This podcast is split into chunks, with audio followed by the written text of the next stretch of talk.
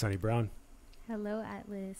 welcome to the show. Thank you so much. I'm so grateful to be here. Likewise, Yes. grateful to have you. Thank you. Thank you. Bow to the divine in you. Yes, and you. Thank you. A show on magic mushrooms. yes. Much needed. Much needed. As many as we can get. Yes. It's Yes. so important. What an interesting journey you have that is very unique, super unique. Mm-hmm. It's wild. Your lineage, your roots are wild, Mm-hmm. and that upbringing, and then how it's sort of flowered into your unique expression of what you're doing Right. today with Healing Hustlers. Mm-hmm. That's right. All right. Let's jump in. Let's unpack that journey to walk us through Yes. Sunny Brown, who you were growing up, how you became who you are today. Okay, I would love to. Um, so a little bit about me. I started, well, I'm originally from an Italian and Panamanian background. Um, so I already have a, a a wild culture mix, you can say. Um, a little bit of this, a little bit of that. Um, but I come from uh, a mom who gave birth to me at 15 years old. Um, still in high school, very young, uh, and then a father who was 18 years old um, and incarcerated for 12 years soon after. Um, so at three years old, one of probably some of my earliest memories, um, I remember just having some experiences with my dad. This is how I kind of knew that our memories extended uh, b- beyond the age of like before the age of three because I knew that um, I had solid memories with my father, and that was had to be before three years old because he left at three, and so um, yeah, so I I basically uh, remember us you know, having experiences like in a taxi cab where our door flew open and just like things that were kind of like traumatic or my our dog ran away. And I remember that vividly. And so at 3 years old, he gets incarcerated for attempted murder. Um, due to something that was um, a problem that was going on with my mom and a group of her friends, he felt the need to protect and um, had just an, an instinctual urge to go and um, and attempt to shoot this man. And so essentially he did, but he didn't kill him. So they gave him 13 years in prison. Um and then I was left to kind of, you know, grow up and develop without a father figure and a mother who was extremely young and, you know, she didn't really understand the the depth of what life really was at that that time. Um, and so yeah, it was it was pretty difficult. You know, we moved a lot. I lived in uh, probably over ten to to twelve different states throughout my whole life. I started at three different elementary schools, uh, one consistent middle school, three different high schools, and it was just a lack of in lack of stability. Um, but she tried to do the best that she could, so I never I never blamed her too harshly for it. Um, but amongst that, I was still developing a relationship with my father who was incarcerated. So he uh he when I would go and visit him, he would spark these these conversations between us that had to do with spirituality and they sparked because I would have I would have these inclinations to tell him about experiences that I was having that no one else really understood. Um, basically, seeing spirits and uh, you know having sleep paralysis and um, really weird dreams of beings and things that that weren't of this realm. And I would talk to him about it. And for the first time ever speaking to an adult, uh, they believed me. He was the first adult to ever believe me. And with him doing that, he also he started to communicate with me more about what these things actually meant. He started to put seeds, plant the seeds into um into what these things actually were and and grow this amazing inclination and curiosity for what now is my my spiritual lifestyle. Mhm. Oh my gosh. yeah. So yeah, this is already really really novel upbringing where we don't have many people that come on the program that have a a parent that becomes incarcerated for their pretty much m- vast majority of their up, Right. of their upbringing. First of all, second of all, the mother that's you know 15 years old is a very very young time to give birth and to become a Mhm. mom and to try Mhm. and figure that out. Right. So those two things coupled together, and then it's really interesting how you get these knocks. Like you're getting these knocks when you're growing up of of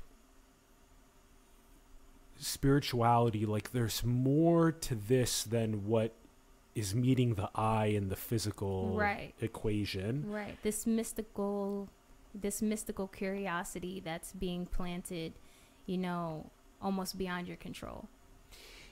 Yeah, and that the thing that I told you as you were telling me the story before we started is that it's so crazy that your father ended up being the one that even after such a an experience and becoming incarcerated that he Mhm. still ended up reading these different perennial spiritual texts Right. and gaining that and then becoming the only person in your life mm-hmm. that was able to help catalyze Right. your spiritual inquiry but he was in prison Exactly. and so that's so hard when a nobody around you is communing with these spiritual knocks that are there Right. and then b the only person that is is your father who's incarcerated Right. And so essentially what what ended up happening because he wasn't there to nurture really nurture the things that he was teaching me is that subtle seeds were created.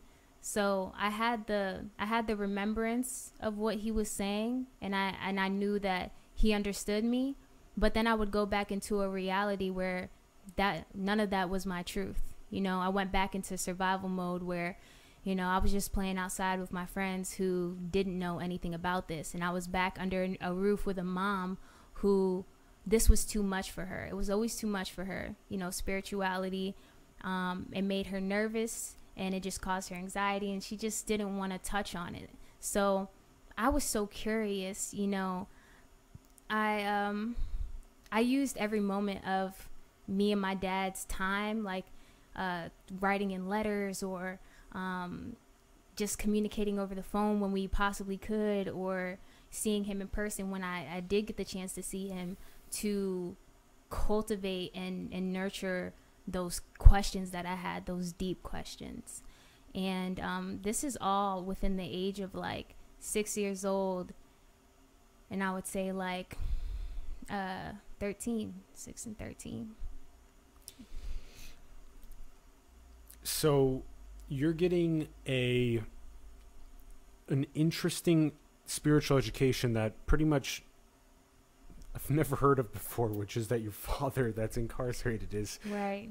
you're ta- speaking with him either in person across the glass or Mm. you're doing letters. Right, and actually, how the visiting was set up is we could sit at a table together. So Cool. I yeah, like I can like hold his hand, and That's you know nice, what I'm yeah. So we we got to have that that physical um, interaction that I absolutely love so much. Yep.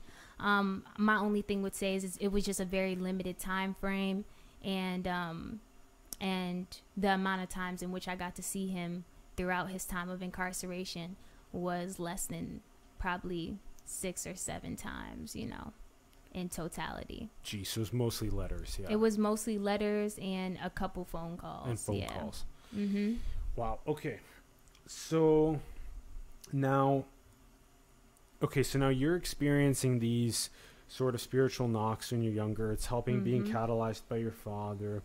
And then your father's getting out and he has this mission to basically become a pinnacle Right. figure uh, in your life and to sort of reclaim sovereignty and reclaim excellent fatherhood and to deliver that as a promise. Exactly. So when my dad was in prison, um, he was reading countless, countless amounts of books, like hundreds and hundreds of books. And one of the books he recommended to me was Albert Taylor, um, Soul Traveler. That helped me learn about lucid dreaming, um, taking uh, sleep paralysis, which is the first step of lucid dreaming, and learning how to um, basically excel from that point. And so it was little things like that that he was, you know, he was taking from the books that he was reading and then implanting into me before he even got home. So then when I uh, was in eighth grade, we got the news that he was able to come home early on good behavior. So it was, it was absolutely amazing. Like to know that my dad was finally going to be here in the flesh and my one friend my one person, you know, who actually had a similar mindset to me was gonna be here and, and able to actually help cultivate that. It was everything to me, you know. And he was excited too. He was just happy to be reunited with his family. He was driven. Um, I knew he was gonna come out and do big things, and that's exactly what he did. He came out. Um, he got home on good behavior. He got he went to college and he ended up getting his bachelor's degree in solar um, solar design and renewable energy and it was he became an electrician now and he's doing amazing. He takes care of his whole family. He had another son which is like that was like his goal his dream. He knew he needed another child. He wanted another child. But by the time he got home he was in his 30s and he wasn't really sure if um if if it was really the right decision but he felt called spiritually you know? And i just watched how he allowed his spirituality to always lead him you know? Yeah. and so he he told us that he was going to have another kid with my stepmom. Um, mind you by this point we're all like 13 14 15 you know my older siblings are graduating from college um, i mean not college they're graduating from high school. So um, it was odd to know that there was going to be a baby, you know, a baby sibling, but he he was sure that it was going to be the boy that he always wanted. You know, he wanted a son. So um, it happened. He he had another child. It was a boy, just like he said it would be. Everything that he said he was going to do, everything that he said it, it was going to be, it was. You know, he he's a walking manifestation, and um he's magic you know like seeing that in the flesh was Yes. so important because his story is so dual you know? It has so much it has so much trauma. It has so much pain. Um but at the same time like it is so beautiful. It's so magical. It's it has sacrifice. It has unconditional love.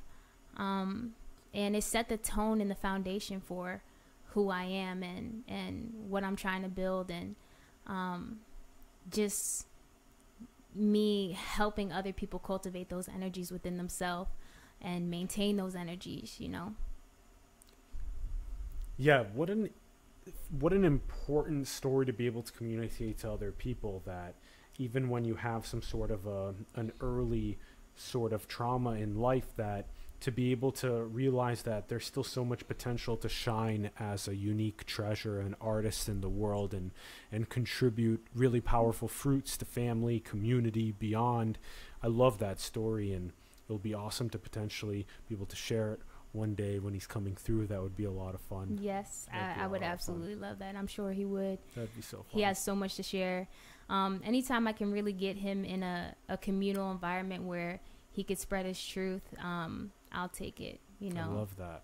I love that. And to help catalyze that, as we were doing in in San Francisco with some of the souls that were on Stevenson Street, I th- i- right behind Market Street, there's a lot of important uh, work that we still have yet to do with sharing the stories of those that have had these types of scenarios, but also have bounced and found those treasures. I think is so so important Right.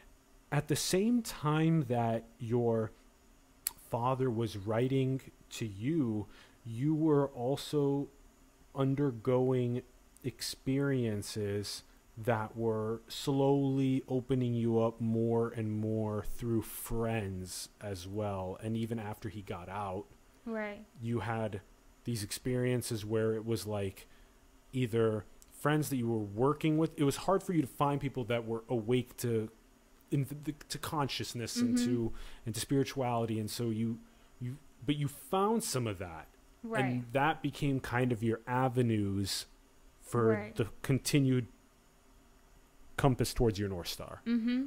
So it wasn't until after I graduated from high school that um, I decided to move to Virginia, and I wanted to do that because I wanted, I wanted to know what life was like beyond the influence of what was familiar to me, and family is familiar. So I wanted something different. I wanted almost like a clean slate, and I know that, of course, genetically, I can't clean my slate like that you know um, the best way to do it is just to kind of strip yourself from what you know and put yourself in an environment where you have to make your own decisions your own choices and everything is on you you know and so i moved to virginia this completely random place uh new uh what was it called hampton virginia yes and uh it i lived there for a year my spirituality um, started to skyrocket as soon as I got there. I decided that I wanted to, you know, focus on writing music. I wanted to focus on um, doing something that I loved and, and get away from like living like a corporate lifestyle and just focusing on my passions. Um, I was working as a waitress and I had this amazing friend to this day. Her name is Janae. She, I still keep in touch with her to this day. Um, and she, she got me hip to some really amazing information. One day I went over to her house and she started showing me spirit science videos. And this is when I was 19 and it, uh, it paralleled to some of the things that my dad was teaching me. And this was the first time that I ever had uh, friends, you know, like like uh, uh, something familiar from what he was teaching appear in like my friendships, you know, and it was it was exciting. It was it sparked that that child that inner child curiosity, and um, I was interested in learning more. So I remember going home and just binge watching spirit science videos. And like once I got into the spirit science videos, it was just links to, you know, oh, watch the Ralph Smart videos. And these are just fundamental spirituality videos for anybody who doesn't know that um, that will just help you get inserted into um, into knowing like you know basic facts about spirituality.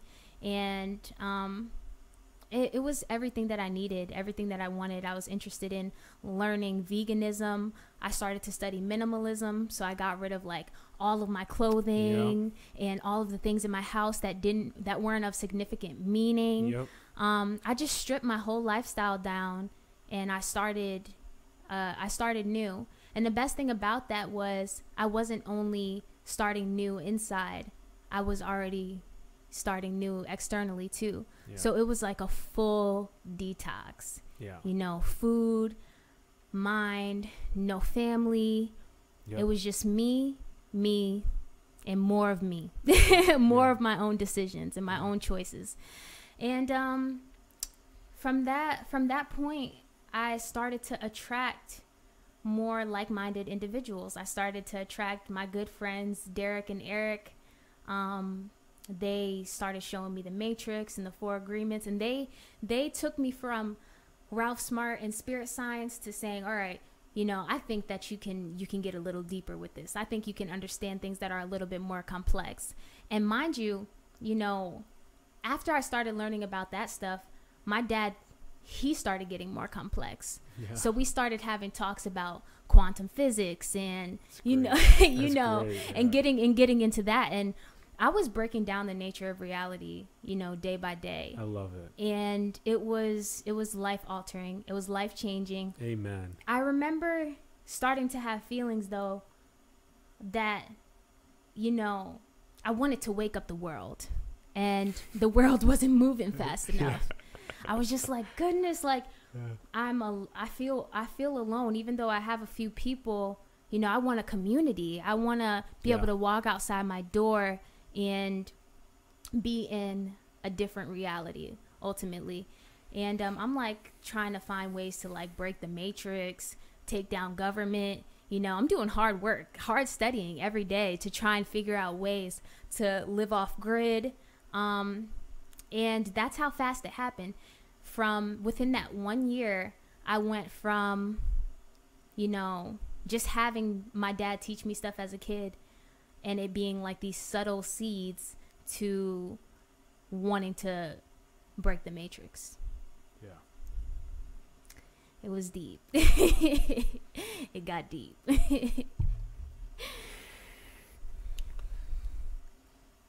you speak about the systematic process of investigating the nature of reality mm-hmm. and that that in essence is the relentless dedication to truth which then it yields Right. but we need to be that dedicated. It's funny we have you know McMindfulness, you know, is like one of the funny words that's used, or like uh, you know Sadhguru talks about like I love Sadhguru. Sadhguru's like you know y- yo you take ten plus years to learn language, but you want to be enlightened in five minutes. Exactly. Exactly. And I went through that. You know, I was I think um my my my enlightening or enlightenment was sporadic. Um because I was I was experiencing small doses of doses of it since I was a child. So once I got a dose of it, it was like I was just craving it at its its full capacity. And I think what had happened was um you know, I I shot myself through things so so quickly and so fast that I didn't grasp the full concept of things. Um, and the thing is, I was very self aware, which I which I love. Um, and I knew I didn't grasp the full concept of it. So I told myself that I was gonna have to enter. I was gonna have to re-enter the matrix because to me, what it had seemed like was in this process of becoming a different individual, I had pulled myself out of the matrix and into my own bubble. yeah, You get what I'm saying? Just Yeah. so that I can I can learn, Yeah. and so that I basically put myself in a training boot camp Yeah. away from everything that I knew, so That's that I can yeah, learn. yeah, But I knew I was gonna have to reintegrate of course, in order to see how well I Yeah. actually learned right. what it is, you know, that I was studying. Like we were saying, you have to anchor the realizations. Exactly. I had to anchor.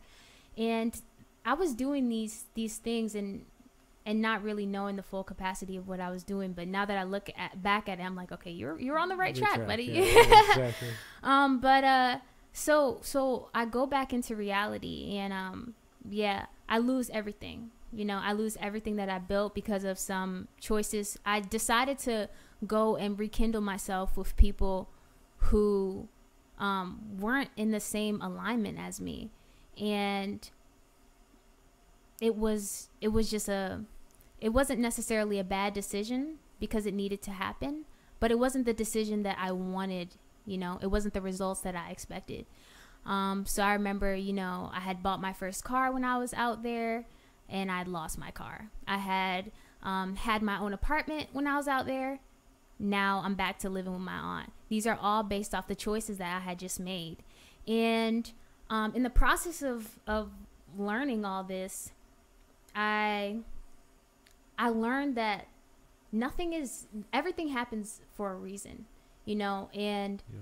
if I don't learn how to be 100% consistent in my drive, of wanting more and wanting better for myself and wanting to be around people who think like me a hundred thousand percent like reflections are the most important aspect of your life Mm. surround yourself by those who are like you like-minded individuals because it's just this whole reality this whole matrix is just you everything, it's you right. you you you you Yeah, yeah. even these objects Yeah. they're just aspects of what you think of them you know and so if you're not around like-minded individuals if you're not around people that think like you you're getting fed bullshit Mhm. you know you're getting fed stuff that's gonna leave subconscious imprints That's right. and then when you're having thoughts and they don't feel right Yep. your moral compass is off Yep. you're being led you're off you're off your path Yep. Yep. and I learned the hard way, you know, and I had to rebuild. Um, I ended up working, I ended up moving again because one thing about me is being being that I had the childhood that I had, I was just I was a sporadic, spontaneous person. Here, there, here, there. I moved often and I couldn't really create like a stable environment for myself. But I vowed that I was going to stay, I was going to move to Maryland, I was going to stay in Maryland for at least a few years and build what I needed to build. And I did. I stayed for three years before coming here to LA. Um, so I'm proud of myself, you know, pat on, pat on my back. Um, and what I built within those three years was something bigger than I had ever or could have ever imagined. Um, I started working for corporate AT&T and in the midst of doing that i was dating someone new. Um, this person's sister was involved in magic mushrooms. She introduced me to her medicine man and um, me and him grew an amazing bond an amazing relationship and everything else is history you know. I, I birthed the healing hustlers from that um, from working with him from having trips working with the medicine which we can get more into depth in Yep. um, but that uh, that interaction of my first ever mushroom trip is really what um, what rooted me in consistency, uh, self discipline, shadow work, uh, just self love, and just perseverance, dedication. Wow. I really enjoyed this. What we were mentioning before we started, where it's like you have this time in Maryland where you're doing corporate AT and T, and that's simultaneously juxtaposed with magic mushrooms, right. and that in itself is such a funny simultaneity in what is a very much a paradox in many ways and Mhm. so it's very beautiful that you got the essences of both of those things because now it makes it a lot easier for you in a sense to also be able to relate with people that are in the corporate structures Right. That and have that duality. that have that and you Mhm. kind of you kind of act like a, a a a mechanism that's been there exactly. now in drawing people into what is higher states of being Exactly. and so that that's really important and then the other sort of interesting aspect to this is that you you know going back it, it all makes sense when you look back and connect the dots but at that time it's it's so important that where whenever wherever we find ourselves in this journey and in this process to almost be on the hunt for finding meaning and finding the dots that are being connected Mhm. because you never know when it's uh, your friend, which Mhm. well, I won't say his name, but you can if you if you think it's okay to. But yeah, it's okay. you think so? Yeah, it's Okay. Okay, Mhm. Hatim. Yep. Okay, so we have who who. It's interesting that when you have the introduction be made to somebody like that, Mhm. we don't even really fully conceptualize what it's going to catalyze six months, a year, two years down the line, or even with you know a, a full scaled, you, spiritual creation that ends up impacting dozens and hundreds of more lives Mhm. downstream. So I think it's really important to do stuff like that to like try and, and see that along the way. agree. I actually agree. I actually agree so much that um, one of the practices that I've started, w- well, one of the practices that I did work heavily with is um, creating timelines, linear timelines, where you can see moments of impact, MOIs. You remember I was talking yes, about I that? Yes, I love this. MOIs, right. yeah. So so basically, once I started working with um, magic mushrooms, after my first trip, I Let's break this down. I Yeah. wanted to ask you about this. So the first trip was four grams, exactly and then you started after that. You'll explain the experience, but then you started going weekly. You say you were disciplined to do weekly, hmm and then you did un- unpack the shadow work and all Right. these other processes that you went through because that's what makes you uniquely able to do the the healing hustlers. exactly. So um, so my first trip was absolutely beautiful. It um, it consisted of four grams of Nepal mushrooms, and I took it in the basement of uh, my ex's sister's house, uh, or ex's sister space, and um, we we did it together. She took like seven grams. I did like four, and at the time, I didn't really know too much about the dosage. You know, I'm a beginner to this. I'm just doing whatever spirit, like I think spirit is calling me to do, and I didn't think it was that much. You know, from what from what I thought at the time, I thought that that was a normal dosage. I didn't know that it was just a gram away from a heroic dose. Mm-hmm. Um, but now that I, I look at it, everything happens for a reason. So it's, it's no problem at all. And I'm glad that I had that trip because it was absolutely profound. It was beautiful. It was magical. Um, but when it first started out, I didn't think that I could really feel anything. Um, it had been well over an hour, and I I was such a like a logical person. It was hard for me to imagine myself hallucinating. So it's just like I don't think I can hallucinate. Like I think I'm just I thought I was just too real. You know what I'm saying? I was like I'm just too grounded, you know, to to ever hallucinate. Yeah, okay. Well, uh give me like 30 more minutes and I start seeing I was closing my eyes and I start seeing these streaks of rainbow. And I'm like, you know what? I'm gonna go. I'm gonna go sit, uh, sit back in the basement with her, uh, and get, you know, get adjusted. And I started to get a little chilly, so I sat in front of the heater, and I didn't move for the whole night. I sat, I sat in front of the heater, wrapped in a blanket for the whole entire night. And um, I had. Next thing you know, I asked myself a question, which um, it's so hard for me to recall because I asked myself after I asked myself that one question, I asked about a hundred questions in about 30 seconds.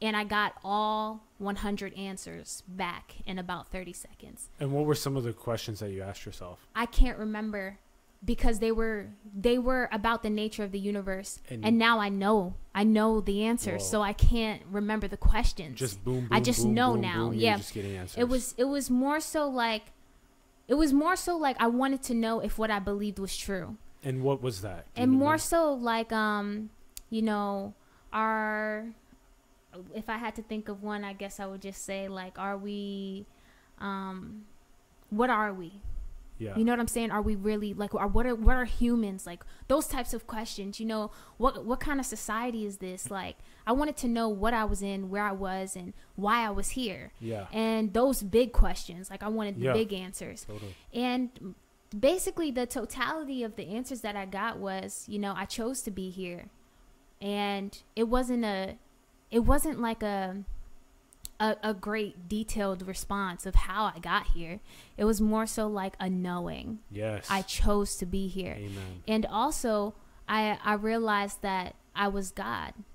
Amen. And then I looked at my my friend and I said, "Oh, you're God too." Two. Wow. and it, it, I couldn't believe it and I I was love getting all these downloads about like she had a very eth- like etheric like um like fantasy I, I'm the word is slipping but like fairy like essence to her Mm. and I was telling her that, and I was just talking to her about her essence, and basically, I felt just completely connected with everything. And I remember one of the big lessons that I got was no one can tell me anything that anything. Mm. You know, you can learn from the things around you, but Yeah. no one can really teach you like you can teach yourself. Yeah. You have to go out and you have to experience everything. Yes. A hundred percent. You Yes, have to experience for yourself.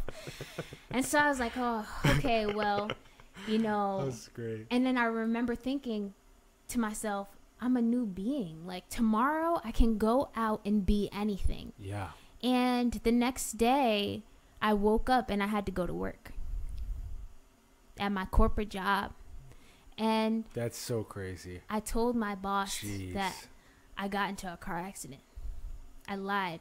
And listen, I'm I'm not even a liar. I'm a hundred percent truther. I don't even believe in that. You need to go through integration of the codes. What? If you don't integrate the codes, then you actually can't read baseline to those higher states. Mm-hmm. So it's more important for you to undergo this process than anything else. Exactly. Yeah. You And I know felt that. that. You know that. right It's- and i yeah, knew that yeah. at a deeper level so at this point i just had to i had to be okay with you know not telling the truth because also what i learned was we live in a specific kind of society that um that lies to us every day and sometimes you have to mirror that which is being mirrored to you so that you can move through this game you know and it's not Yeah. I had such I have a, a sensitive spirit, a sensitive heart. Totally, totally. So it was hard for me to integrate some of those things. You know what I'm saying? of course. Um, it was hard for me to kind of play play that that gesture,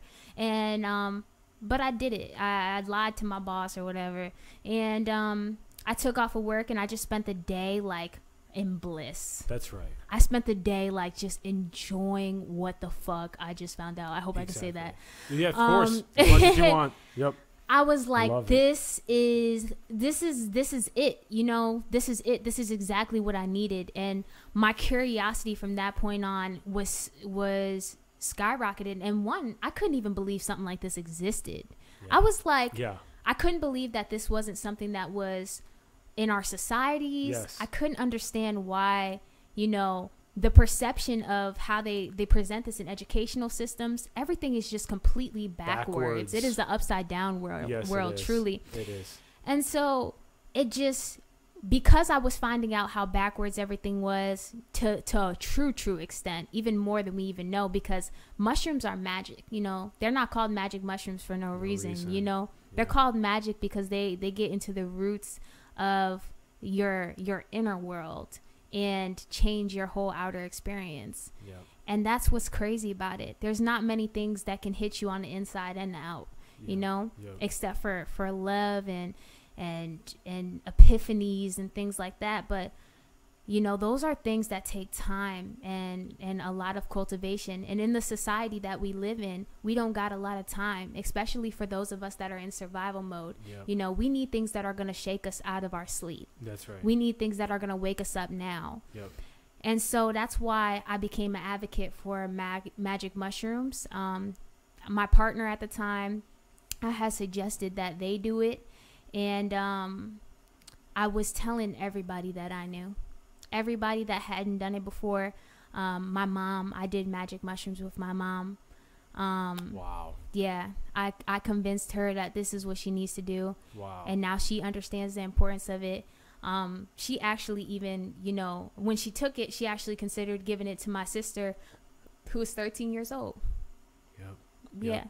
but we're, you know, we're moving, so we're moving powerful, step by step. So powerful like that where if you get a rebaselining to a higher state of consciousness when you feel one with everything when you realize you are god when you realize that the other is god when you realize that Mhm. this is divine when you realize that you came here you chose to come here when you realize the interconnectedness and interdependence of everything when Right. you make these true embodied realizations however it occurs whether it be through the psychedelics and entheogens or whether it be through deep meditative experiences or just simple direct investigations of the nature of awareness and consciousness there are so Mhm. many ways to handle this but when those codes become embodied there's such a profound shift that it's just really interesting because when you bring this gold to family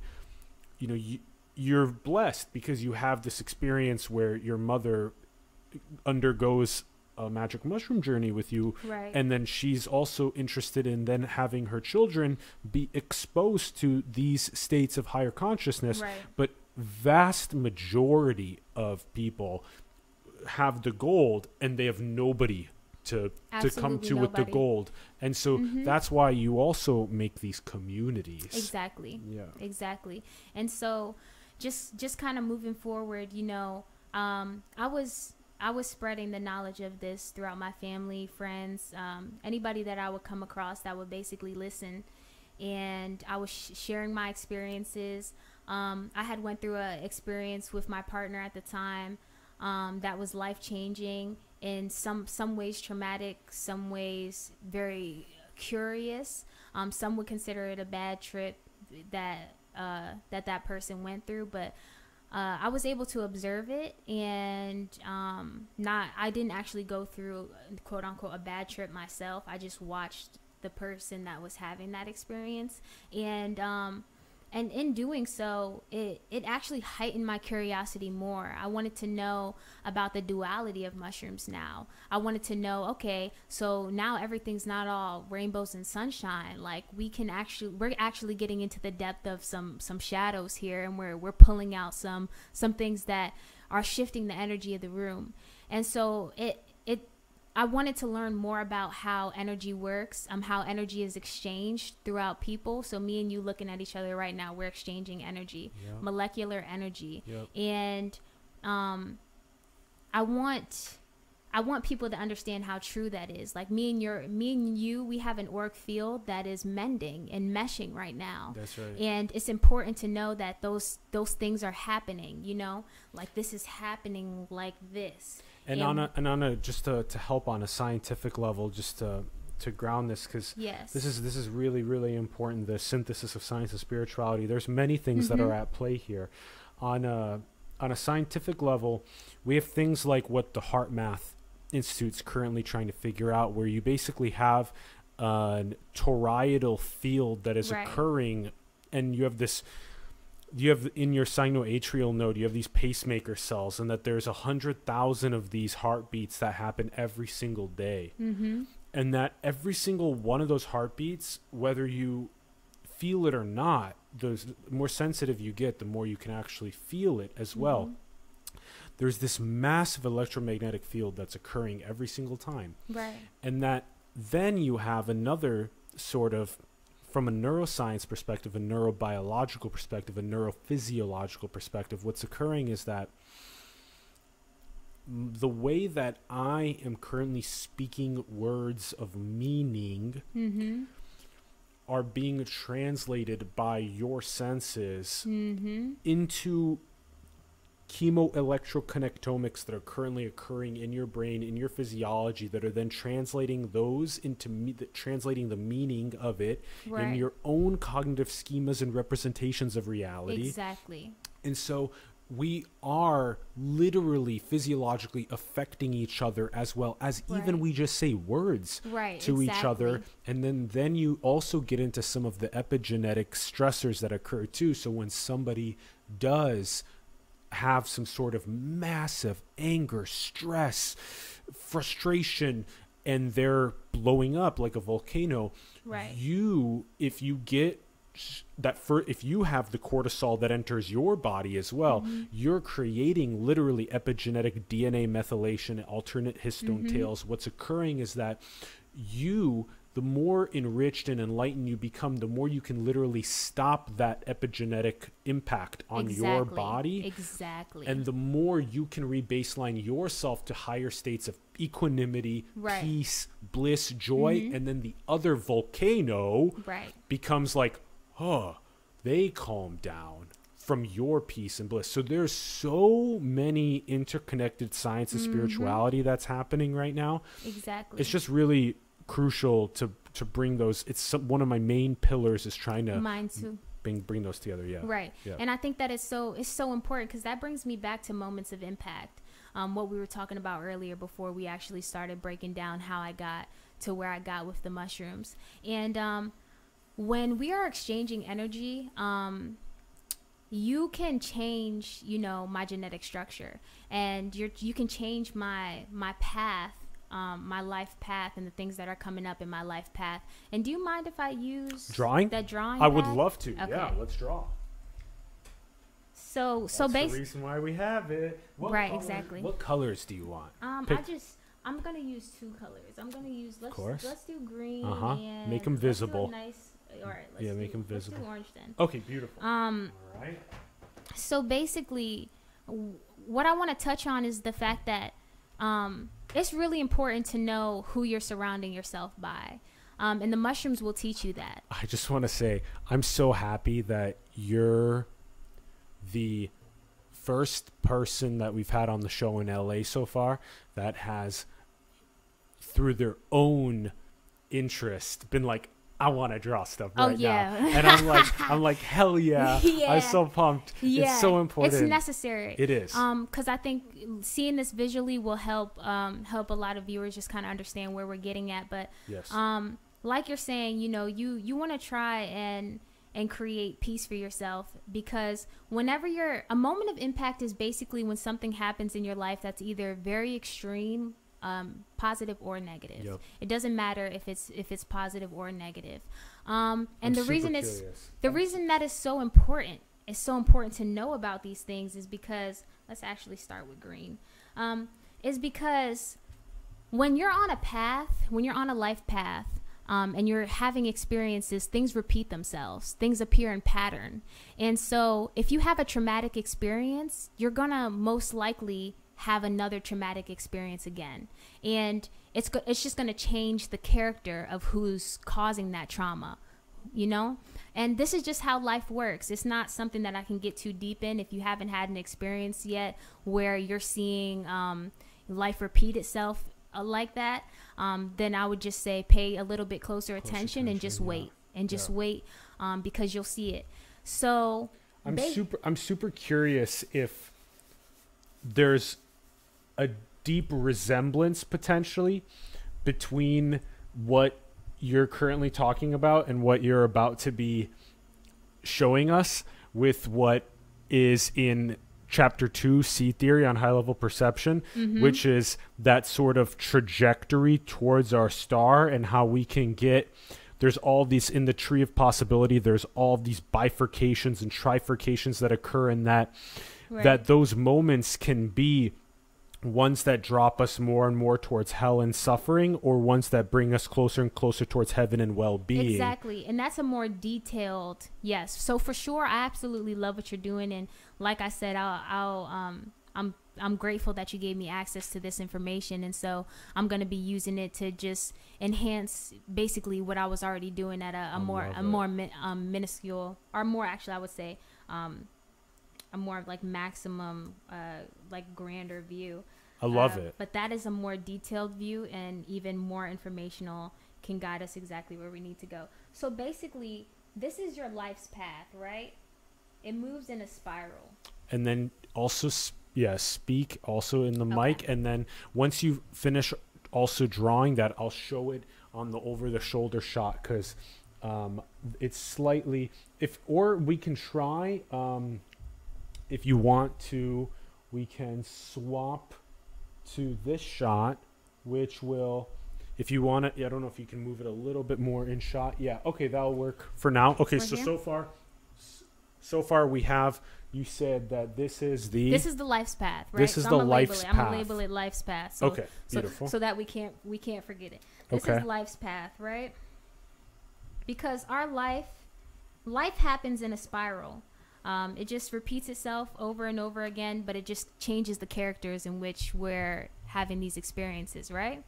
Now, with every decision that we make, um, at any moment we can make we can do something really grand or we can do something that really goes against our, our moral compass or or what feels right, you know, on the inside. And so when that happens, a moment of impact is created. Mm-hmm. So it's like a it's like a line, right? That goes opposite to the life path. So this is what it looks like when a moment of impact is created. Say it, say it was created from the moment you was born. So like my father going to jail at 3 years old, Yep. say that created that was created right in the beginning of my spiral, right? Mm-hmm. So this is what it looks like right here in the beginning, right? And say it affected me until recently. Until Mhm. recently I decided that I I healed this and it doesn't affect me anymore. But up until that up until that point, I have this this trauma, right? That is going to Yeah. currently come back up Yep. on the spiral Yep. and there's no way for uh, unless you know i know some some people are into astrology and they can kind of map out you know when certain things are going to present themselves. But for the average person you can't tell when a trauma is going to come present itself to you Yeah, you know? This is just a this is just a mystery that we're going to have to we're going to have to prepare ourselves for it. It's no Yes. um it's no other way around it. And but there's, there's there's um there's a couple things here. First is the word anti-fragility comes to mind, which is Mhm. super important, which is kind of your ability to intake a stressor, always be prepared to intake a stressor and be able to become stronger from that. And exactly then tell me if, if I if I'm interpreting this correct. Is it that this is birth here? Is Yep. in the middle is birth. right and then- exactly and then you have this age three is when it hits this Mhm. trauma, and then you have several more years of your life until maybe and just it's a bunch healed, of other experiences and a bunch of experiences, and then you want to heal sooner rather than later, and so maybe you heal by 15 or something, let's Right. say, and then now 23, you're here at your at where you're currently at. Okay, Right. okay, And okay, it doesn't present itself after that because you've already healed it. And so now you can move on to other things. But up until that point, whether something is very positive or very negative, it's going to keep reoccurring in your life. And I think that's why Abraham Hicks, you know, she she talks about going back into the past and searching for good moments. I think that that's so important because a lot of us we go back into our past to do um, to do shadow work in a way in which we're nitpicking at our past. We're really trying to, you know, we're trying to bring it into the present so that we can understand it more and heal it, which I think to some extent is um is okay. You know, it's okay to be conscious and aware of it, but the present is a gift, you know? Yes. And once you once you create this timeline for yourself and you can see, okay, these are these are the traumas that I've had in my life. These are um these are the blessings that I've had in my life yes, you can come to you can come to some middle ground you know where you're saying okay i understand my traumas i understand my blessings i'm going to maximize the blessings i'm going Yes. to maximize the good stuff and i'm going to learn how to be more content with the traumas that happen to me and when and when they come because i know they will because that is how life works Yeah. i'm going to be content with it and the more you can be the observer in these situations instead of being emotionally re- reactionary Yes, yes. um my dad always says you cannot be uh you can't be reactionary and a revolutionary at the same time so Mm. you have to choose one you can't be angry and grateful at the same yeah time. you can't you you got to choose yeah, one Yeah, yeah.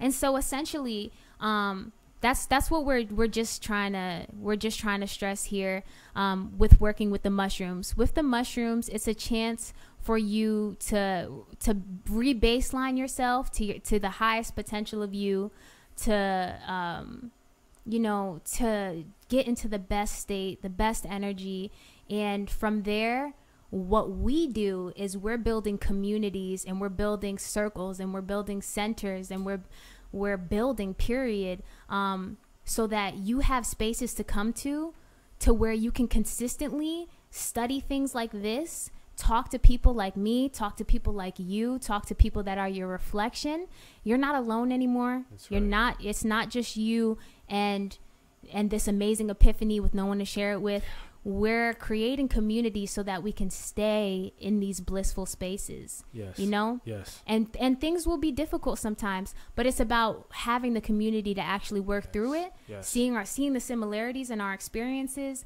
and then moving forward you know Yeah. but it's in the teachings like this and in the teachings the detailed teachings of what you've put together over the course of a couple years um, that we're really grateful for because this is Thank you. the the revolutionizing uh, of emotional stability spot on. And then there's also, as you describe that, this comes to mind, which is chapter four on portals in high level perception, where Mm-hmm. basically when somebody undergoes a profound mystical experience like what you're describing, Right. they're basically going through a portal to a higher level of consciousness. Yes. But when they come out the other side of that portal, Right. we need the net. exactly. We need a community Right. that helps them integrate. Right. And so what what's happening in the black and African American community is they're having the epiphanies, but they don't have the community yet. So they're having the realizations, they're having the experiences, but then they're left to reintegrate back into their daily routines.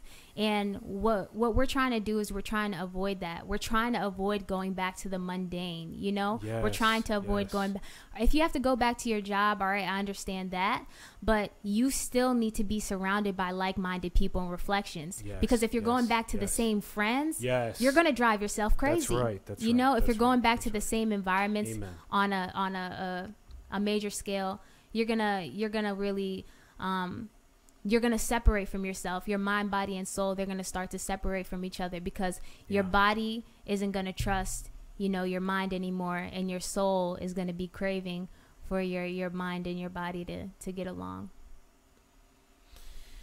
Oof.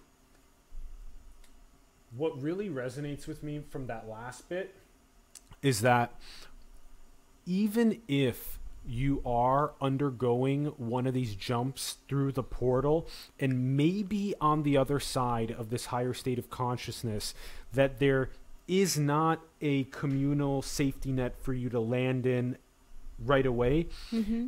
it's even more important than if you don't have that for you to separate yourself from the low quote lower states of Right. Because you don't want to get dragged back down when Right. somebody explodes like a volcano when someone's angry or miserable is yes eventually we'll get so good that we'll actually be able to butterfly effect peace and love and compassion but right away it's Mm-hmm. Right. really hard to be able to That to takes take a that. lot it takes of a lot of work right. it takes a lot right. of work That's just like saying that um, instead of using psychedelics, we're just gonna uh, we're going to get to that epiphany state through meditation. I'm like, all right, buddy. it takes a while I'm like, all to right, buddy. that. You you you go ahead and you take the 10, 20, 30 years that it's gonna take to reach that epiphany state. Go ahead. But I know that in the communities that I come from, we don't have that type of time. You know, we need to re-baseline ourselves to higher vibrational levels now. yeah You know? So And if it requires that distance, it requires a distance. Don't be scared to distance yourself from family, Mm-hmm. from from friends and community. That just take time in an introverted way to Right. go through the the teachings that most resonate with you, Right. like you were talking about with spirit science or all these other Yes. potential um, Abraham Hicks, Mhm. all these different styles Right. Of of grounding it further in your soul but being away from kind of that more central part of the evolutionary pacer of the bickering and neuroticism and madness and and the, polarization and the gossiping and the. Right. All of those low vibrational experiences, um, we we're trying to we're trying to basically recreate, you know, recreate your life in a different way that's just not so familiar. You know, it's gonna feel different not to be around that energy. Trust me. You know, That's I right. come from a family right. where that's that's just what they do. You Yeah, know, yeah. and so I'm used to being around that and hearing that. But I know that now because of what I created, that there's so much better ways to use your time and to use your energy. yes. And so it's just about you know being okay with being okay with being alone. You know, that's right. That's because right. that was something that we talked about prior to even love it. starting this video. And i think that it's really it's a it's a big thing for for everyone. That's like a that's like um you gotta love yourself to Right. be able to be alone yeah Mhm. and you and you have to find yourself to be interesting you have to find your pursuits to be interesting and you have Mhm. to be okay with when Nikola Tesla and so many people talk about that being the secret of invention of genius Mm-hmm. be alone study the most brilliant people Mm-hmm. take on what are the most enlightened states open Yes. yourself up to that Right. and it's a lot of people don't want to face that because it also reveals a lot of things like a lot of people don't want to look at some of their most traumatic things and that's that shadow work side and so Mhm. it's easier to say mm, bypass bypass right. and I'll distract myself with distract myself. company. and Mhm. you know that was a main thing of, of Viktor Frankl was that that when humans don't find a deep profound sense of meaning in life they distract themselves with pleasure Yeah. yep Yeah, Yeah. that makes a lot of sense. And and my partner, he has a brand called Of Earth, which you know. yep. Um, you just had him on. hell yeah And um and one thing that I love about that that correlates to what we're talking about right now is it's a it's a universal human experience. You know, one thing that we can all agree on is that you know it's hard to be alone. You know, it's not easy. And even in the communities that we're developing right now, that's a commonality that I see between people. You know, um, they are willing to compromise uh, their own spiritual development and uh, Mm. their happiness just to have some company. yeah to fit in and right. you're i like how you're bringing this us back to this which is the solution which is to drive more community of those like-minded people where somebody that is uh, whether they're black or Arabic or Asian, wherever they're from, that they can find people that are like them that have went through the process Mm-hmm. of rebaselining to higher states and call Right. that community where they can take their gold to them and say, I had these deep, profound, interconnected Right. states of awareness, and then and then they can share that gold, and the other person will mirror that higher state of Right. being. That I'm I'm happy you're bringing us back to that. So the per, the point being that we must create those communities as a For sure. priority, as a north star priority. Right. Yeah, that enable the rebaselining to the multidisciplinary Mhm. psych- Association for Psychedelic Studies aspect of it, which is knowing where the person is at psychotherapeutically before they start, Right. and then administering in a safe, conducive environment for them to Mhm. undergo the process, Mm-hmm. and then re- and then that rebaselining process afterward, the integration of the new codes. mm-hmm. And so there's this multi-layered, as we'll talk about more, process. mm-hmm. And so is this sort of how you found yourself entering the space over time is the the synthesizing of those codes into some sort of a, an experiential framework for right people. it definitely needed a framework um i think that when i started the healing hustlers it want me to was- yeah yeah i Okay. need these two thank you yeah until you When- need it again Mhm. when i started the healing hustlers basically you know i had I, I just started getting downloads about different things that I wanted to, to do. And I started to attract people that wanted more from me. You know, they were calling on more from me, um, like almost like a mentor like position. And I didn't want to mentor. You know, I didn't want to, to be that. I honestly, I wanted to just study and observe. You know, I wanted to study the medicine experiences with myself and the experiences that other people were having. I really want working itself. I see. I'm I'm not doing that, you know, and I don't want any credit for that. I'm literally just a vessel, Yep. you know, for everybody else to have a person to speak to. I'm just like you, just like a Yeah. person in the community. I'm just another listening ear. Yep. And everything Yep. that I'm giving you is based off my own experiences too. But that's how life is, you know? And when you realize that your whole society was based off people's experiences, you'll be more open to listening to your neighbors. So I think that just, you know, just teaching people the fundamental natures of how our society works um, and creating more framework, more structures like you did with um, simplistic breakdowns of how consciousness works and how it relates to nature. Like back to that word, you know, perennial spirituality. We want to focus on, you know, the root of spirit. And I want to also touch on this really quick.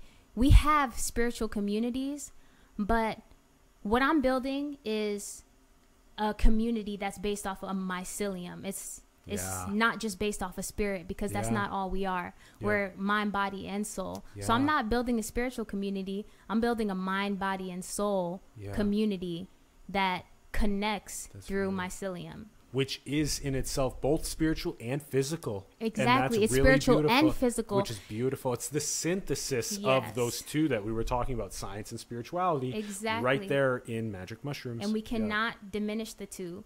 You know, that everything is built off of that. And I think that um people you know, people in the spiritual community sometimes can be just like people who are not in the spiritual community and and mirror each other when it comes to just like having very strict code and very strict points of view. I do things this exact specific way. But I mean, once you start getting into big dosages with this with these mushrooms, yeah. you're gonna realize yeah, yeah. ain't there's not there's not too many specifics except yeah, for the except for universal law and natural law. You know, outside of those basics, there's not too many specifics. Actually, things shit is pretty crazy. Yeah. You know, and different and odd. And so don't try to put things in boxes. Yeah, don't try yeah. and put anything in yeah. a box. Like yeah. and don't be so judgmental of, you know, a person who doesn't look and sound like you. Yeah. Yeah, for somebody that is undergoing their own entheogenic experiences, I've also been able to see other people undergoing theirs and there's a wide color wheel of flavors of it people's so expressions. I'm like yeah, eh, there's yeah. not enough colors in the rainbow in the rainbow. for this I'm shit. like i'm like as, as, soon as i started taking mushrooms I'm like shit there's more colors. Yeah, dmt i'm like i've never seen those colors, colors before, before. like you know that those type of experiences so it's just like all right you know it's time to be a lot more open-minded um and I think that I'm excited for the new generation. Me too. You know, because I think too. that they're going to be a little bit more um, just unconventional, a little bit more yeah. just just different and weird, but in a good way. In a good way. You know, weird yeah. in a good way. Yeah. And people are gonna have to loosen their boots because yep. it just is what it is, and and we're. It's gonna be double edged. Yeah, it's gonna be. It, it, every single one of the advancements has the spiritual ascent and descent have happened at the yes. same time. So the modern uh, generation Z and the generation Alpha that's born in 2010 to 2025, which we'll talk about a little bit with right. you as well. Mm-hmm. Um, that there is the double edgedness, which is that we have the incredible power for approximately 4 billion people being connected at the click of a button with information technology across devices. Yet at the same time, there's these very strange things of where the ability for young people to hone in and focus on something for an extended period of time, or for uh, there to be these sort of horrible. Corrupt business plans that are associated with the attention economy that are mining at the youth psyche rather than mm-hmm. so but then we can also leverage the technology to be able to disseminate the newest cutting edge sciences in mm-hmm. decentralization or in entheogens and exactly. we can do it in little 15 second TikToks there's so many cool right. aspects to it at the same time right. so the, the double edgedness is because especially you you're going to have an experience in this. Right. Yes. And just and just bringing that bringing what you're saying in a science term i think back to spirituality how i see it is there's so many dimensions stacked on top of each other. It's really just a multi-dimensionality that you're speaking of, in my opinion. Yeah. Like it's a, it's it's either you're existing here, here, here, here, and here, yeah. but it makes jumping that much easier. Interesting. You know? Interesting. Because we have access to so much. Sure. So sure. now it's just like this one video can cause an epiphany in any kid. Like my, like I just to tell a quick story. My little sister has been watching, you know, what I do in my work with the mushrooms for years now. And she wants to take psychedelic mushrooms really bad. You know, she's in ninth grade at this point, Jeez. going out, going in tenth wow. grade, and she she's ready to to take them in her opinion. And so, well, her opinion is correct. You know, wow. then that's just that. Um, but wow. but it's not up to me ultimately. So what I'm getting at is she she was so inclined that she decided to do a, a challenge that she saw on um, TikTok that's called the Nutmeg Challenge. What is this? So what this challenge is is it actually causes psychedelic experiences by you oh, ingesting a certain nut, amount of nutmeg. Nutmeg. Yes. Oh, sure. Exactly. Well, it worked. You know, she did it, and she and wow. she told me about her experience, and then that was that. Um, but it definitely worked, and you know what I'm saying is basically you know, spirit is calling for expansion. Yeah. And yeah. if if the conditions are right, it's gonna find a way no matter what. You There's know, more besides the relationship with the technological device, this objective physical device, and the my Mhm. conscious agent experience with it. There's significantly more, and so whatever the whatever the options on that buffet are, they're Mhm. they're squeezing through the cracks and they're becoming more and more evident to people, and then they're going to go and explore those at younger Exactly. ages Mhm. and then there's more and more of the well why does our social fabric not biomimic the way that mycorrhizal networks work with fungi and and plants underground and so maybe that two-way resource exchange can potentially be the same way that we architect a decentralized tokenomics infrastructure for the maximization of everyone's fullest and it potential will. and gifts It will. Yeah. It, it has no choice. It's already actually happening, but I just think that it's not. It's not really that easy for people to see right now, but it's already happening. Like psilocybin is is an alien. Uh, Yeah, is an yeah. alien plant. You know, it exists in even outer space. You can find spores, Spores, of yeah. psilocybin, and so. it's an I- interesting theory yeah Right. about uh, our existence yeah So I just feel like, you know, even right now we can easily be breathing in psilocybin, you know, very easily and uh, slowly. That can be the reason why our we even have the amount of of uh like differentiation in our perception at all. You know what I'm saying? Mm. So it's happening. It's it's happening. Maybe not at the rates in which we we may want it, but it's it's already here. It's already working. And um, when if the psilocybin wants to kick it up a notch, that's exactly what it's gonna do. what is the differences that you've experienced around the different uh, processes of growth of psilocybin and also the different strains and then the way that they affect people's consciousness and what specific use cases they're used for So I'll talk about. Um, let me talk. I'll talk about a, a, a low dose, um, or a low potency strain, a mid potency strain, and high potency strain. Um, I'll say a, a, a low potency strain. Um, just to think think of one off rip would have to be like maybe um or like and i don't like to say low because it's not really a low it's just actually there's just like a, a midline and then you get and then you more so get into the higher the higher uh, potencies so like just like a midline strain would be like golden teacher you know or um Mm-hmm. which Nepal. is your nickname right the golden teacher which is funny yeah. yeah, exactly. Um, and the reason I like Golden Teacher actually is because I recommend it to first timers. Um, it's not a high vis- like highly visual strain.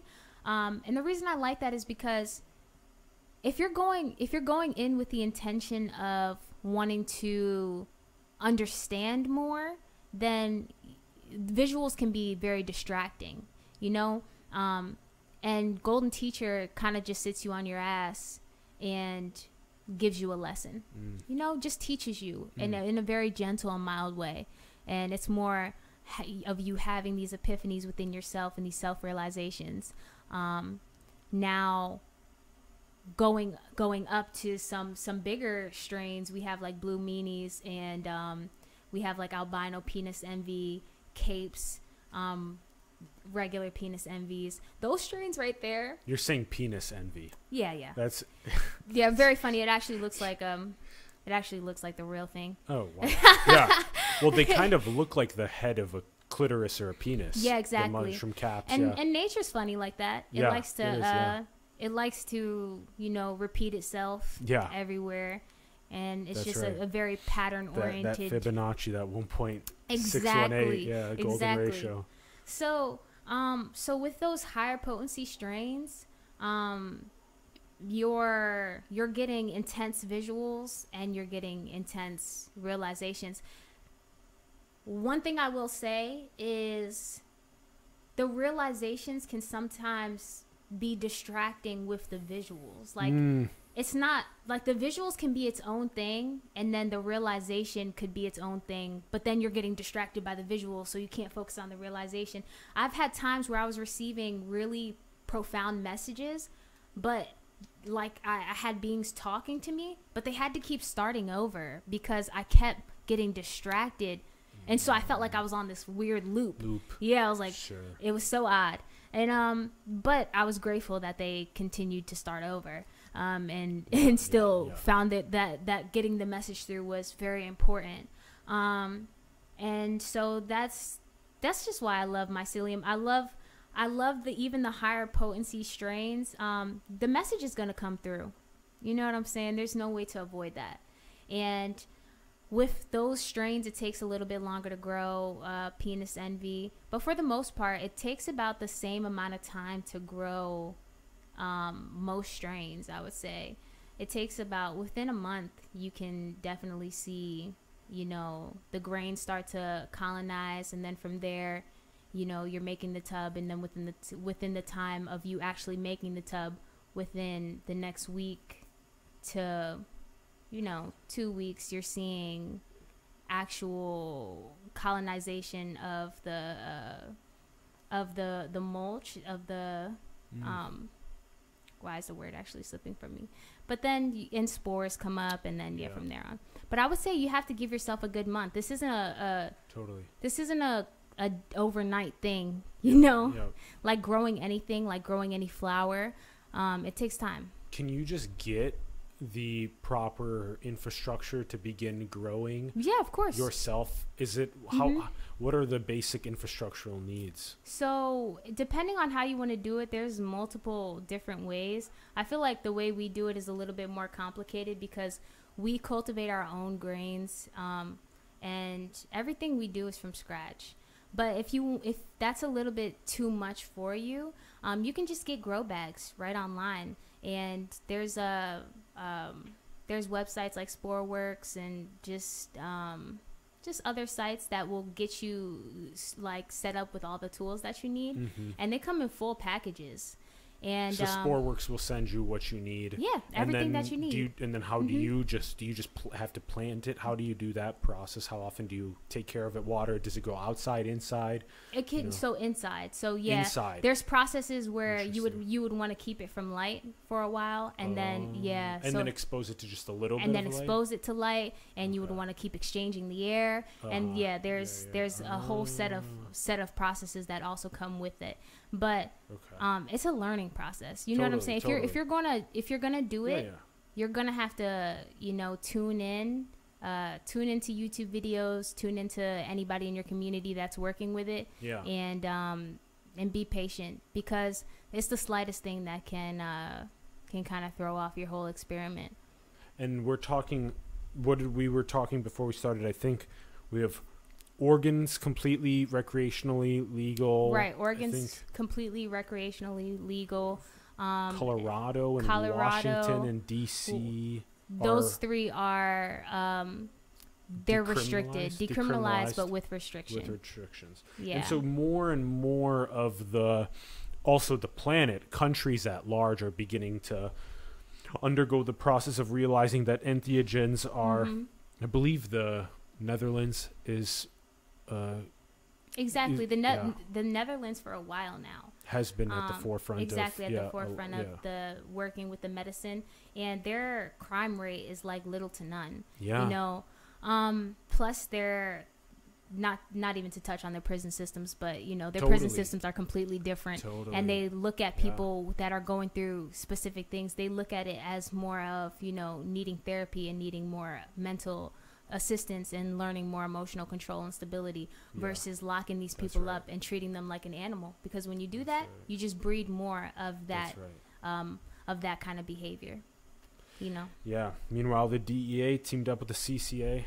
Yeah. Exactly Seriously, that's Mhm. what the United States is. You can't Mhm. have privately owned prisons, exactly and you you you have to treat humans like they have the potential to rebound from traumas, for sure and that that's the main focus. And then also we have the exploration of the of the uh, one of the big things I would say about countries that have l- lesser populations of maybe 5 million or 10 million population is Mhm. that they're blessed with that scale that is an an order of magnitude or sometimes even two orders of magnitude less population, which then enables them to do things like be a little bit more intricate with each individual and doing things like the complete um, recreationalization of the Exactly. substances. And so we're Mhm. definitely heading that way. Also, with all of the indigenous perennial spiritual philosophies and traditions, Yes. there's more and more of what's been available to the higher states of consciousness mm-hmm. across the different indigenous populations is you know how many more times do people need to go to the amazon to you know to be able to actually you know ground what we're talking about as Right. these next generation architectures to actually influence the systems that enable the next steps so that's become more and more of something that is at the core of my heart is that we we must actually create those next step architectures rather Mm-hmm. than keep going to i need another next experience where's my next experience That what next indigenous tradition do i need to go I and sit with? I literally can't stress that enough. Um, I 100% agree. Um, we're we're um the people that are doing that are are people who are wealthy. You get what I'm saying? The people that are going to have these these medicine experiences in these other countries, um, they're usually like either middle class or or wealthy people. Um, what we want to do is normalize this. We want to normalize it research. You know, this Yeah. is a traditional thing, and if you want to do it the way that it's always been done and carry on those same traditions and respect the medicine in that way, that's perfectly fine. I have no problems against that. Um, but you can do it here. You do not have to. You don't have to go to um, another country to get specific fruits. You know what I'm saying? The specific fruits are already here yeah and it's just about normalizing um, doing things within our own communities. And yeah. and we just don't have the resources to do that. Um, a lot of people where i come from we don't have the resources to even do that. So that's not even an option for us.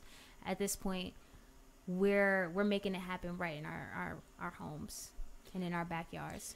This is speaks a lot to the United States actual code of law itself because as much as we're upgrading to what capitalism 2.0 is where it's more of the inclusive stakeholding social fabrics as we can leverage the code of law that exists we can do things like entrepreneurial entrepreneurially make the changes that are drastically needed that Right. that enable these types of flourishings to actually occur because we live in that code of law that Mhm. actually enables people to have the incentive systems that get that fire under their butt to flourish and it takes a lot of sacrifice for Mhm. people to move away from that you know that golden handcuffs of, of working at a 40 hour a week job to say that enough of this it doesn't even matter if i am making the couple thousand bucks a month to pay for everything if i am staying at the stagnant level of consciousness that doesn't serve me. Exactly. I, I would rather drop the thousand dollars a month, live in a car, as Sky did, Mhm. and do whatever is needed Right. to re-baseline myself to higher states, and then the paths themselves open up to architect that next Mhm. generation that that really opens it up to the communities and beyond Mhm. too. Yeah. And my my only thing is too like, um, you know, I'm not here to to try and change everything. You know, I'm I'm not here to try and change the the whole fundamental structure of everything because ultimately I believe that everything is God. yes. You know, and I believe that the way the universe is choosing to express itself is on purpose. Yeah. And totally, so, totally. right. So if it's supposed to be here right now, it's supposed to be here That's but right. Yep. just playing our roles you know whatever whatever really guides you whatever really fuels you then just do that and play your play your role it doesn't have to be so dramatic to the point where you're um you're forcing your opinions on hundreds of people. That's not that's never gonna it's never gonna work like that. So l- allow people like i said allow the mycelium to work and it to come Yeah. to you. That's my that's my best advice. Allow um, allow people to come to you allow your community to come to you and do more work on your manifestation skills because that's what's really going to get you to the next level. And that's what's going to push you into the next dimension. A lot of a lot of Yeah. A lot of what we're talking about and a lot of what people want, it's already here. The space is already here. And there are the communities are already built. They're just getting better, better and stronger and stronger. But they're here and they're working and um, they can use more support, of course. Um, but you have to be in that frequency to access them. You know, you have to be in that dimension and in that space to even access it. Yeah, and the link is in the bio below to the Healing Hustlers on Instagram, and you can find that video that we watched at the beginning, and you can and you can kind of check out a bunch of other interesting, thought-provoking content around this style of of next generation upgrades in in reality that mm-hmm. we're that we're endeavoring into. I wanna I wanna ask you about the two things with psilocybin, both pregnancy, which is very interesting. Mm-hmm. We don't typically think of what occurs when we administer entheogenic substances into our bodies when we have a child growing inside of us, which is super interesting. And then the other right. one is with singing and mm-hmm. where we can tune into specific things like when we were talking to Sky, we were talking about the Schumann frequency, 7.23 right. or so at the exactly. vibrational frequency of the planet. So, can we get people like your voice? Can we get that tuned in at that natural? We sure frequency? can. Yeah, that type. Yeah, we sure can. So, so just touching on pregnancy first. Um, I'm actually f- four months into my pregnancy, expecting in May, and I've taken um, mushrooms during my pregnancy. And the reason that I chose to do this is because I was driven solely based off the experiences that I've heard other women had within my community. And um, I trust them. You know, I trust my community. I don't need tests or a lab to tell me um, or administer, you know, approval for me to do this. And the reason that you know I feel so strongly about that is because we can see in our own communities that you know we're we're we're taking things like vaccine vaccines and um, and medication that is harming us and doing the exact opposite of what uh, what we need done for our bodies. And so, you know, just in the way that I eat, living a plant based lifestyle, and in the way that I take care of my body, um, I've, I've, you know, developed a health that is extremely, extremely powerful and much different than most of my family.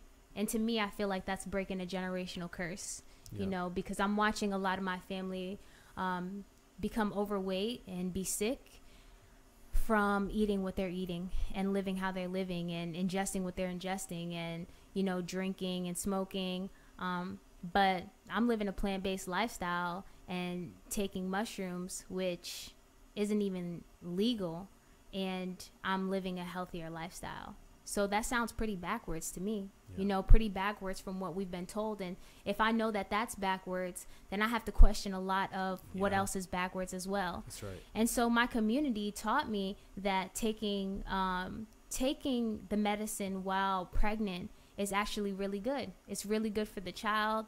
Um, we call them psilo babies. They are they're expanding the neural networks within their brains before even being born yet. And so, as soon as they're born, they're going to have uh, act very active neural networks, and um, they're going to be able to perceive more than the average child is able to perceive off rip. Interesting. This is an such a fascinating space as administering entheogens into the pregnant women and exploring the potential augmentations in perception and in uh, rebaseline to higher states of their children naturally um, upon birth, and to sort of look out for this and map it over time and try and scientifically through the method actually be able to prove that this is more efficacious. I really right. I find that to be super interesting mm-hmm. and that there's no fear that's something that's really important because the number one thing that sort of drives this style of conversation is the fear. It's kind of like the same mm-hmm. thing that what people were telling uh, Henry Ford and like the whole Model T explosion. It's like, oh my God, horses are the best. Don't do the cars. Don't do the cars, horses. Exactly. And it's kind of that same fear archetype that is Right. When anything new is happening with like decentralization right now and Mm-hmm. cryptocurrencies, Bitcoin, Ethereum, people are screaming right now, stick with fiat, stick with fiat. It's the best. It's safer. It's comfortable. It's It's, comfortable. comfortability. Yeah. So try and see Mm-hmm. what happens when we aim to have these newer experiences that Right. are potentially much better. Mm-hmm. And so we must explore to know. We must explore to know.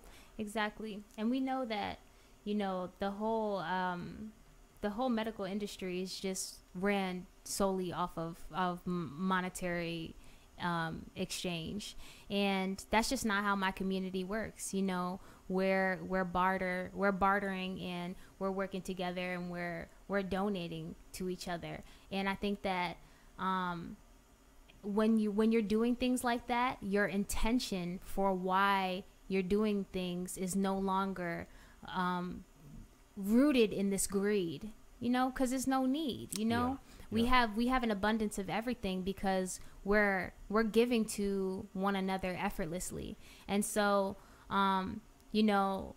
I remember my dad telling me this great story about medicine men in Africa. Africa, if one person got sick within the tribe, he didn't get paid or she didn't get paid. And I think that that's so important to highlight because that's not how things work here. If people do not um, cure get cured, it doesn't matter. The doctor still gets their their payment, and um, this the patient is still sick. And if that's the case, then why would the doctor ever have any incentive to heal? That's right. other than their own moral code. But Yeah, yeah. we can't just base things off of morality anymore. You know, we have to um, hold people accountable to something more, and um, and that's why you know shifting yourself to to the reality that you want to be in because we're already here. We're waiting for y'all. So That's right, shifting yeah. yourself to that reality and um and Yeah. joining joining us, you know, in creating abundance and just giving effortlessly is what is going to revolutionize Yes. um, yes. the way things are done. That service to other evolution for sure. And then hit us with some of the singing as well. So for yes, so for music, um, I've been doing music since I was a child. It's just always going to be um, a, a divine gift that I was blessed with being able to channel, and um, knowing that what I know about sound and uh, the frequency of four three two, learning more from my partner, um, and knowing how things are tuned to 440 hertz and just knowing I've had some mushroom trips where I've had profound speakers um, speak to me through the mushrooms about how um, there is there is hidden there's hidden messages in the frequencies that are subconsciously programming people to move in into situations and into spaces that go against their mor- their morality and that go against their um, their internal compass. And um, especially for black men. And so that's something that came through for um, for me through a trip uh, when it comes to the trap music and um, the just the the culture of um, you know speaking just this low vibrational these low vibrational perceptions um, over these this music that's tuned to 440 hertz is deeper is deep is deeper than we even know. It's deeply affecting us on a genetic level. And um, the only way that you know we can rewrite this is by truly being ourselves and and channeling the true message so the best way to do that is for me to create music that is tuned to the right frequencies and essentially um, you know can be used in on top of the medicine you know because i'm trying to hit things from left and right Yeah. Because that's the that's the intensity that we That's have right. to we have to come Totally, at nowadays totally. so A full immersive experience. Right, exactly. Visually, auditorially, exactly tactics, haptics. inside and out Inside and externally out, yeah, yeah, yeah. externally and and on a physical level so um, you're gonna hear you're gonna hear the sound uh, you're going to see the visuals and you're also going to you're going to have you're going to have peace of mind knowing that it's tuned to the right frequencies and then on top of it you're going to be getting the downloads that you need to Yeah. get um, on a subconscious level This would be also a good time to shout out Brandon Howard and Euphoria app because that's what gives us the ability. He's doing it right now with the psychology of sound where you can just literally tune in. We just had him on the show a couple of days ago where you can just tune right into any of these solfeggio or Schumann frequencies Mhm. for vitality or for peace or for meditation or That's for beautiful. creativity. And so Mhm. this is the future is being able to leverage right this style of technology and like i can just Right. tap right into sunny brown maybe i want to listen to you Mm-hmm. specifically and then Mhm. that's the whole artist integration component where i can Right. also potentially be like patroning my different mm-hmm. artists that i like listening to at the same Right. time and so that's the whole sort of inclusive future that we're talking about right at that's the the new generation uh, having having things at your fingertips um, you know there's there's a lot that is in the media that seems as if it's going against exactly what we're going for um, but we just have to continue to believe in ourselves and Yep. know that Yep. you know what we're doing just doesn't make the front page news but it's being done just like you said and so um like i just every day you know i'm just excited for for what's to come because i know for a fact that i'm playing my part and my reflections have to be doing theirs as well yeah you know Yep. What now? Two questions. What would you say is the nature of reality and consciousness? What is specifically the purpose of these realities? of the the different realities like the the layering the stack the stacking of the realities is what you're asking What would be the point of the whole? Hmm. Um. I honestly think it's as simple as this. Every day, you know, I wake up in this space that has so much possibility, right? And I can do I can I have so much uh, to access right at my fingertips, and that's without the use of my imagination Yeah. right? So what if we include my imagination in there? Now I have the external world and a whole internal world. And they say that I'm a reflection of God. I'm a reflection of the whole. So that's the purpose. The purpose is just like I wake up every day and I have the ability to to tune in to what's already here or to tune in to what I want to create. The purpose is to to contribute to that inside and out. You know, is the contribution to life itself. Yeah. One massive creative expression that is eternally Yeah. expressing an essence of creativity. Right. And we we see it on a micro level, but it's really just one thing Yeah. doing doing one, One real infinite large creative thing. thing. Yeah. Yeah, it's just a dance, you know. It's just one really long um, symphony, um, Yes. one one never ending song. One never ending song. and yeah, yeah. it, you just have to ask yourself, what do I want to contribute to it? Because I'm here. Yep. Your instrument, your melody, Mm-hmm. pick and play. Right. Last question. Mm-hmm. What is your favorite food? My favorite food. Um, hmm, this is such a tough answer. I I would have to say, oh, I, I'm I'm in such a confused space because I'm sharing my body with a little being who switches up my taste buds like Oh, every day. Yeah, yeah. Like I'm like, oh, let me get some hot sauce, like, and some like, Yeah, you know, and something random. Um, so it's like I, I've lost like favorites for things, but right now I can give you my favorite right now. My favorite food right now would probably have to be. I feel like like sweet potatoes. Yeah. Yeah, like sweet. yeah, we haven't had that sweet answer. potatoes. Yeah, that's a good one. Yeah, I love That's- sweet potatoes. he just made them for for Thanksgiving. Uh, my loving partner just made them, and they were so delicious. And and sweet potatoes were my favorite as a kid growing up. Like they're my favorite Yeah. uh, dessert, sweet potato pie. Yeah. They can be made for all of those different yep Mm-hmm. purposes. And so right now, Yeah, like I can definitely go for some sweet potatoes at any point of the year. it's super. In, they're so versatile. Yeah, used Mhm. With. Not could- fries though. Oh, you don't like them in fries? I don't want I don't want the fries ones now. Oh, interesting. Yeah, and and interesting. I really like them like cut up, sliced, and baked. Baked. I love like, baking some them. Butter, But brown I was just. sugar. I was literally gonna yeah, say this. like brown sugar's good. Salt is Mhm. another one. Yeah. yeah. Yeah. exactly. And salt is good too. Um, Yeah, those are. but I'm are really feeling them. solid. I'm feeling them. That's Yeah. that's my snack right now. Like. I'm feeling Sweet potato, everything sweet yeah. potato-ish, Interesting. and to and like next week it'll be like something completely different. Yeah. Yeah. Yeah. Yeah. Because the little one. I'm That's like I went through like a phase of like a couple weeks ago arugula.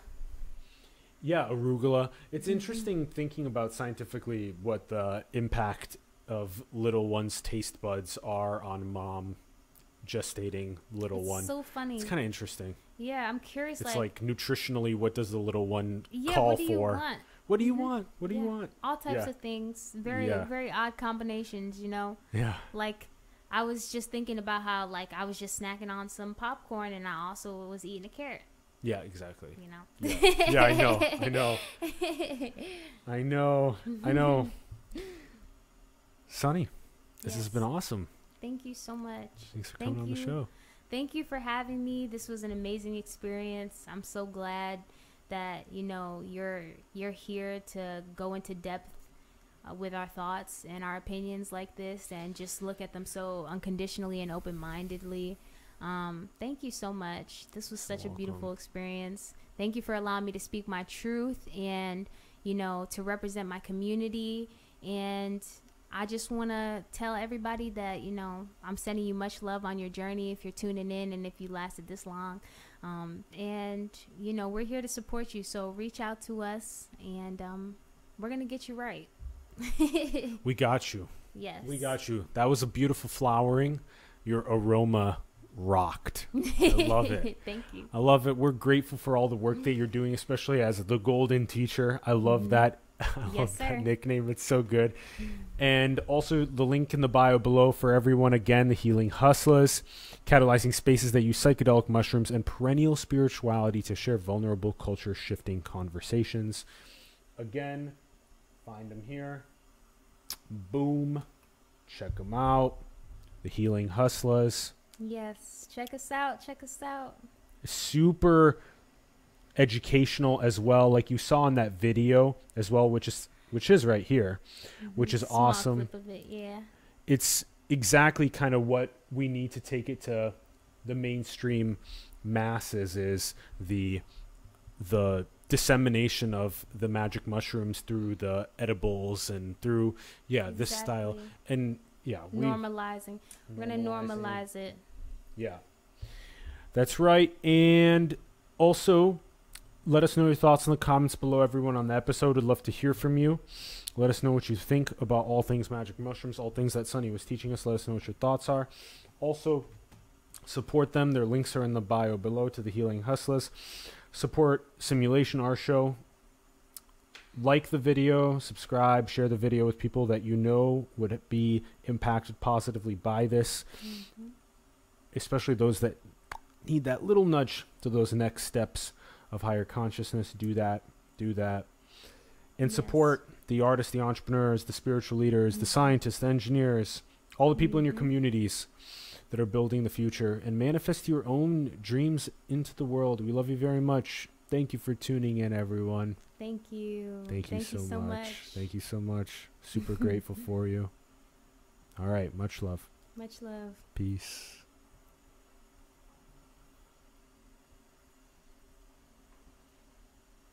And